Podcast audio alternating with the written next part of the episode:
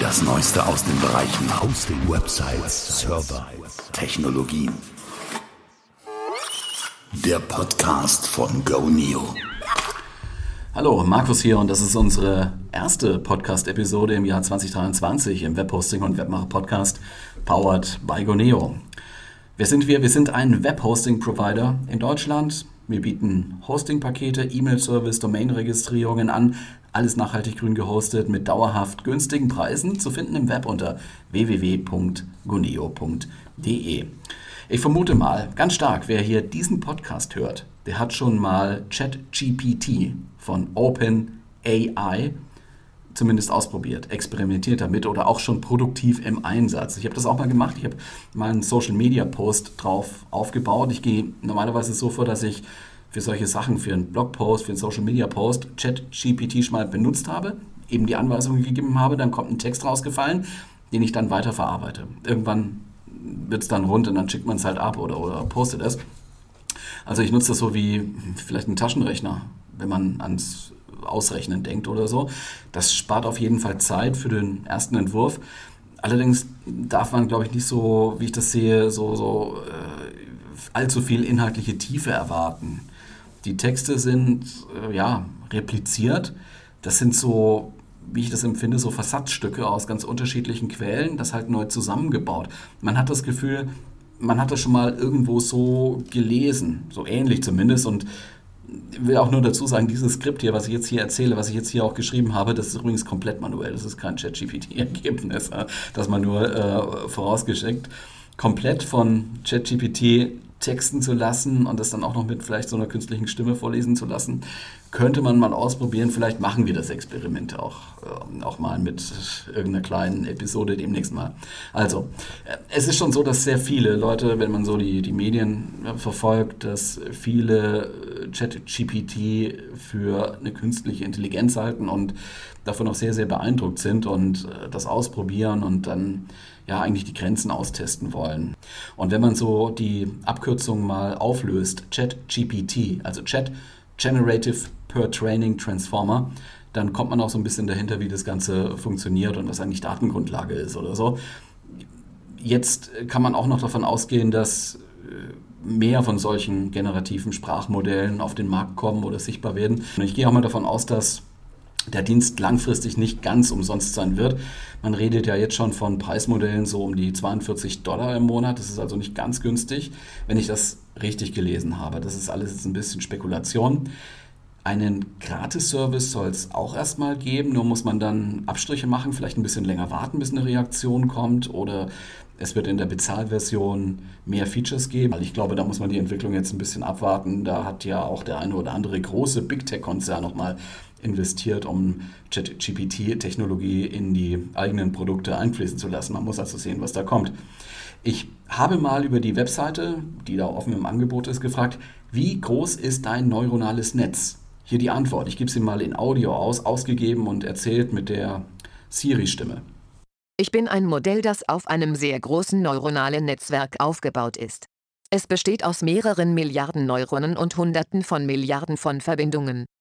Es ist eines der größten und fortschrittlichsten Modelle für die Verarbeitung natürlicher Sprache, die derzeit verfügbar sind. Konkreter wird es erstmal nicht, aber das lässt schon erkennen, auch der Betrieb dürfte ziemlich teuer sein, weil man braucht Rechenkapazität, man braucht Speicher und man braucht Anbindung. Und jetzt sind da Millionen von Usern da drauf, die alle solche Antworten haben wollen. Da stellt sich für uns natürlich jetzt so die Frage, wie könnte man das denn eben als Webseitenbetreiber nutzen?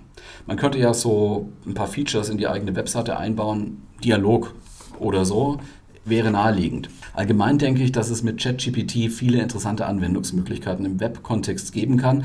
Die muss man sich jetzt natürlich so nach und nach erarbeiten. Jedenfalls bin ich gespannt, was da demnächst so ansteht. Momentan dürfte es ein bisschen riskant sein, auf äh, ChatGPT gleich ein Geschäftsmodell aufzubauen, obwohl es jetzt recht viele Smartphone-Apps gibt, die diese Anwendungen schon haben. Also ich sehe da so, so Smartphone-Apps für 11 Euro die Woche oder ähnliches. Also äh, das muss ich jetzt alles erstmal finden. Stand heute ist es ein bisschen schwer abzuschätzen, welche Auswirkungen auch ChatGPT auf das Web insgesamt haben wird. Die wird es geben. Stand heute ist das alles etwas schwer abzuschätzen. Aber man kann, glaube ich, schon davon ausgehen, dass ChatGPT auf das Web einen Einfluss haben wird. Umgekehrt ist es ja so, dass wahrscheinlich ein recht großer Teil an Texten, mit denen das Modell trainiert worden ist, aus dem offenen Web stammt, also aus dem WWW. Ich habe da auch natürlich ein bisschen länger damit rumgespielt. So für Programmcode-Angelegenheiten bekommt man Antworten, die man bei Shutterstock findet. Antworten auf Alltagsfragen könnten so aus Quora oder Yahoo Answers oder sowas kommen.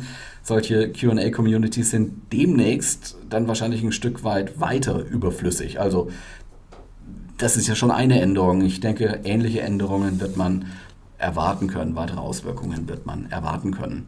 Andererseits müssen ja auch mit der Zeit neue Informationen in diesen Wissensbestand aufgenommen werden und das Modell muss weiter trainiert werden, weiter mit vielen, vielen Daten gefüttert werden. Und die kann man sich aus ja, Datenbanken holen oder eben weiter aus dem offen im Web, das ist wohl das günstigste, dann müsste man halt dafür sorgen, dass der Spider, also wenn man jetzt ein Webseitenbetreiber ist, dann müsste man dafür sorgen, dass der Spider, der sich die Informationen aus, äh, aus dem Web für ChatGPT holt, auch auf der eigenen Webseite zumindest gelegentlich vorbeischaut, sodass die Infos von der eigenen Seite, dass der, dass der eigene Content sozusagen eine Chance hat, in, in das Trainingsmaterial für ChatGPT zu kommen, so wie man jetzt den äh, Googlebot auf seiner Seite haben will, damit die äh, Seite in den Google-Index kommt. Wir wissen heute aber noch nicht, wie die Infos da genauer geholt werden, also wie ChatGPT gefüttert worden ist und wie das dann, also erstmal erst alles spidern oder erstmal alles scrollen, das, das geht noch, aber dann muss es aufbereitet werden, muss in irgendeiner Weise vorher bearbeitet werden. Dann können wir jetzt mal ein bisschen zurückdenken, das musste man ja auch im Falle von Google auch akribisch immer nachverfolgen. Google hat auch nie gesagt, wie kommt eigentlich die Webseite in den Index von Google. Das hat man sich so nach und nach mehr oder weniger experimentell dann erarbeitet. Vor kurzem gingen ein paar Meldungen rum, nach denen ja, Rotalarm bei Google herrschen würde, wo wir gerade bei Google, von, Google reden, weil man, man braucht ja keine klassische Suchmaschine mehr. Also da könnte sich dieses Geschäftsmodell von Google auch wandeln. Google lebt von Werbung, der ganze Alphabet-Konzern lebt im Prinzip von der Werbung auf Google. Man weiß also nicht genau, wie weit ist die Aussage Rotalarm bei Google jetzt übertrieben oder nicht, aber was man sicher weiß, dass Google ähnliche KI-Modelle natürlich irgendwo einsatzbereit in der Hinterhand hat. Nur wird sich dann halt die Frage stellen, wie, ähm, wie, wie geht das jetzt weiter mit der eigentlich wichtigen, weil umsatzbringenden Werbung? Wie baut man die oder wie präsentiert man die denn so in einem Dialogverfahren, für das ja ChatGPT momentan so steht?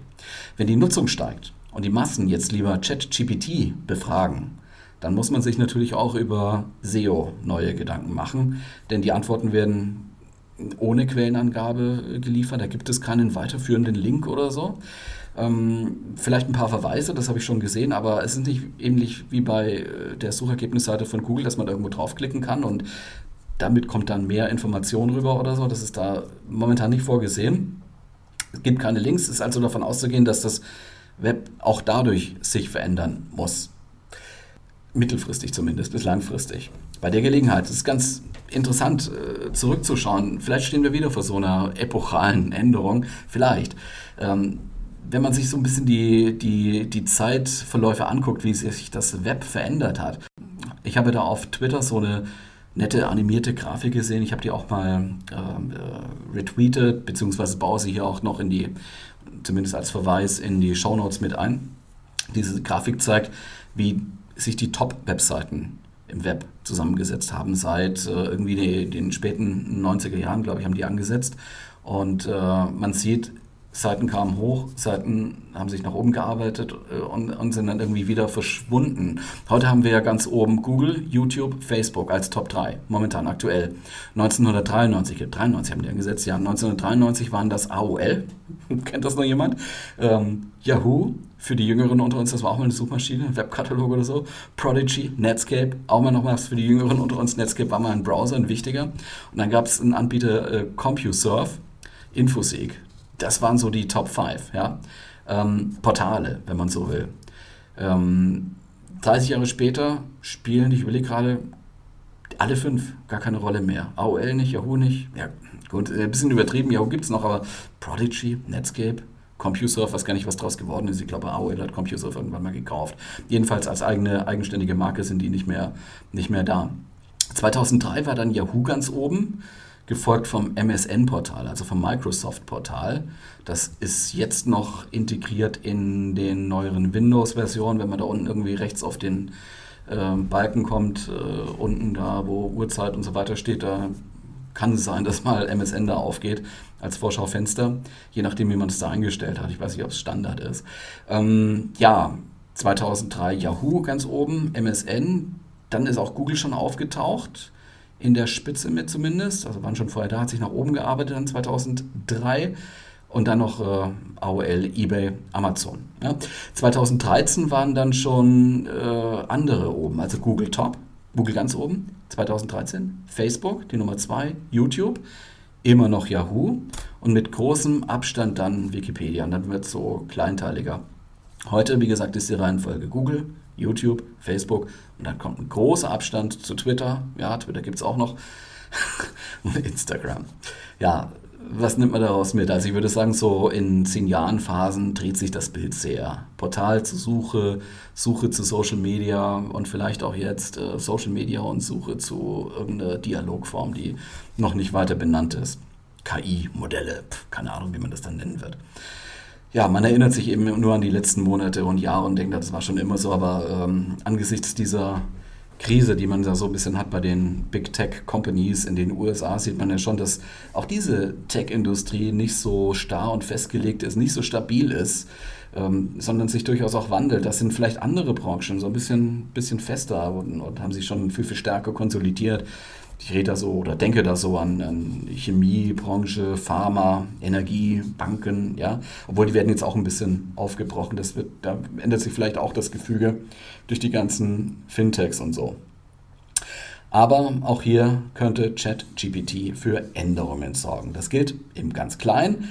Auch, auch wenn du deine Seite heute so top in Google hast und du meinst, da ist jetzt eigentlich nichts mehr weiter zu machen, das kann sich eben leider schon morgen ganz anders gestalten. Ne? Also das entwickelt sich auch weiter. Da ist es schon recht vernünftig, auf die aktuellen Technologien zu setzen, immer zu gucken, was hat man da abzugraden, die neue Version des Content-Management-Systems zu nehmen, auch mal nach links und rechts zu gucken, was gibt es noch für Content-Management-Systeme und was habe ich denn für Konkurrenten, die so neben mir da auftauchen. Dies ist der Webhosting und Webmacher Podcast. Besuche unsere Website www.goneo.de/blog. Wir freuen uns auf deine Kommentare und Bewertungen. Lass gerne ein Abo da und du verpasst nichts. Wir reden heute so, so irgendwie parallel von Webhosting oder Hosting und Cloud, als wären das irgendwie so zwei Begriffe, die nebeneinander stehen. Das macht den Eindruck, dass das eine mit dem anderen nichts zu tun hat. Auch darauf wollte ich nochmal kurz, kurz eingehen, weil ich denke, eigentlich ist das Gegenteil der Fall.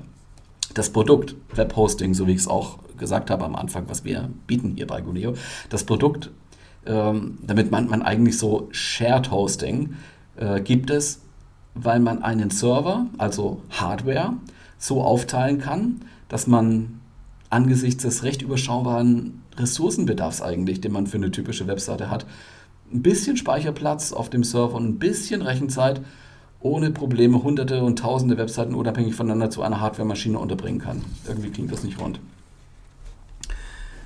das Produkt Webhosting, und damit meine ich jetzt Shared Hosting, gibt es, weil man einen Server aufteilen kann. Man kann teure Hardware aufteilen und der Bedarf für eine einzelne Webseite ressourcenmäßig sehr, sehr überschaubar. Das ist ein bisschen Speicherplatz auf dem Server und ein bisschen Rechenzeit. Und damit kann man ohne Probleme hunderte, vielleicht auch tausende Webseiten unabhängig voneinander auf einer Hardware-Maschine unterbringen.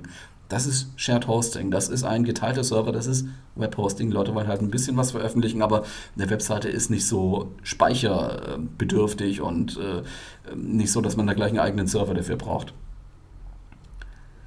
Ja, und äh, wenn man sowas realisieren will, so einen Webauftritt und den teilen möchte mit einer und wenn man jetzt so einen Webauftritt realisieren möchte auf einem Server, der geteilt ist, dann gibt es für jeden Domainnamen im System auf diesem Server so Host-Einträge heißen, die, die im Inneren des Serverbetriebssystems äh, angelegt werden und äh, V-Hosts genannt werden, also virtuelle Hosts. Und das ist ja schon so eine Art von Virtualisierung. Und diese Virtualisierung sorgt auch dafür, dass diese Hosting-Pakete, wie wir sie auch anbieten, sehr, sehr günstig zu haben sind.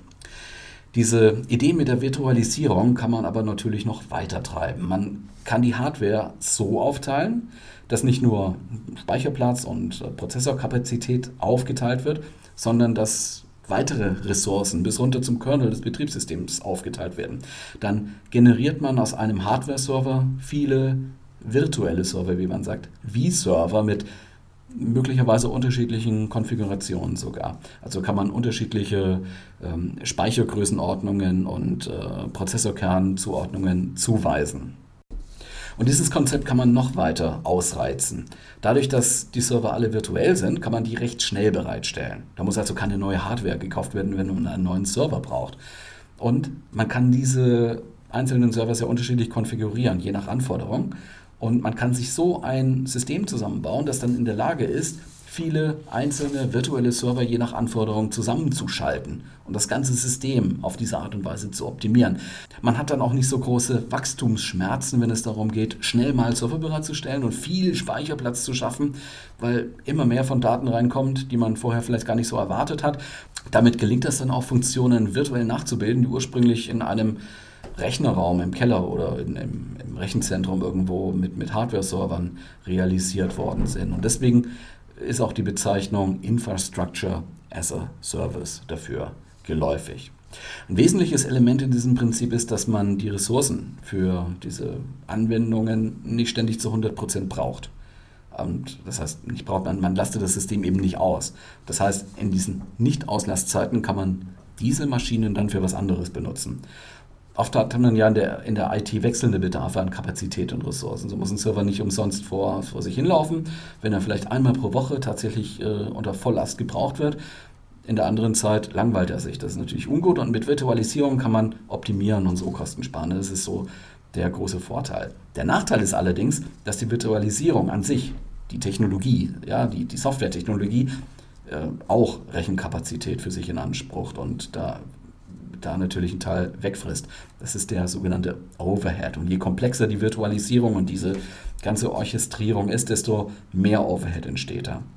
Man kann also nicht alle Anwendungsfälle damit erschlagen, beziehungsweise ist heute das halt nicht. Also ein Anwendungsfall hier in diesem Cloud-Kontext könnte auch Hosting sein, also Ressourcen im Internet bereitzustellen, um ja, Speicherplatz zu bieten, auf äh, dem der Kunde dann Webdokumente abspeichern und bereitstellen kann.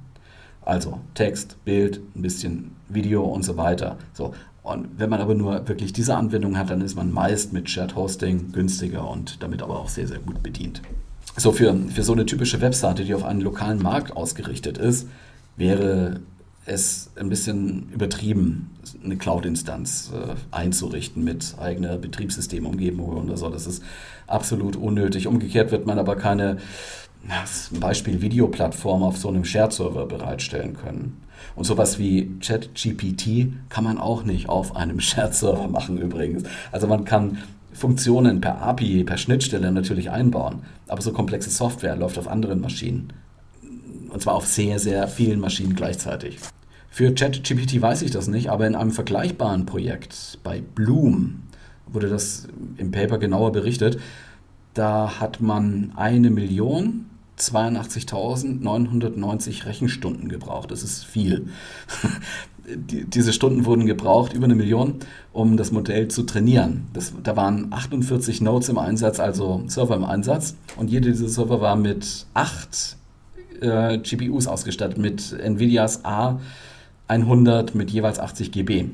Es waren also insgesamt 384 Grafikkerne. Wer das Papier mal lesen möchte, ist auf dem äh, Vorveröffentlichungsserver, hänge ich hier mit in die Shownotes. So, äh, was ich damit eigentlich nur sagen wollte, es ist nicht so, dass Hosting gegen Cloud irgendwie zu vergleichen wäre. Also Hosting ist der Service, die Dienstleistung. Cloud ist ein technischer Ansatz, so wie wie man das eben realisiert. Die Dienstleistung, Hosting, kann von Hardware-Servern, kann von virtuellen Servern erbracht werden, kann in der Cloud sein, nicht in der Cloud sein. Das Angebot zielt auf den Bedarf, dass man Dateien oder Webdokumente bereitstellt. Also jemand fragt an, jemand kriegt eine Antwort. Jetzt nicht äh, verbal, sondern eben äh, mit entsprechenden Protokollen, die, die, die der Browser handhabt. Also Webseiten betreiben heißt Hosting. Oder dafür braucht man Hosting. Und das ist genau das, was Goneo dauerhaft günstig anbietet. So, soweit für heute der Goneo Webhosting und Webmacher Podcast. Schau mal vorbei unter www.goneo.de. Tipp noch zum Schluss für neue Webprojekte und ein bisschen Werbung. Goneo Webhosting Start kostet dauerhaft 2,99 Euro im Monat bei 12 Monaten Laufzeit, Mehrwertsteuer inklusive. Am Anfang gibt es eigentlich noch Setup-Kosten, aber die entfallen zurzeit. Das ist unsere Aktion auf www.goneo.de. Danke fürs Zuhören. Ich hoffe, wir hören uns wieder. Bis dann. Tschüss.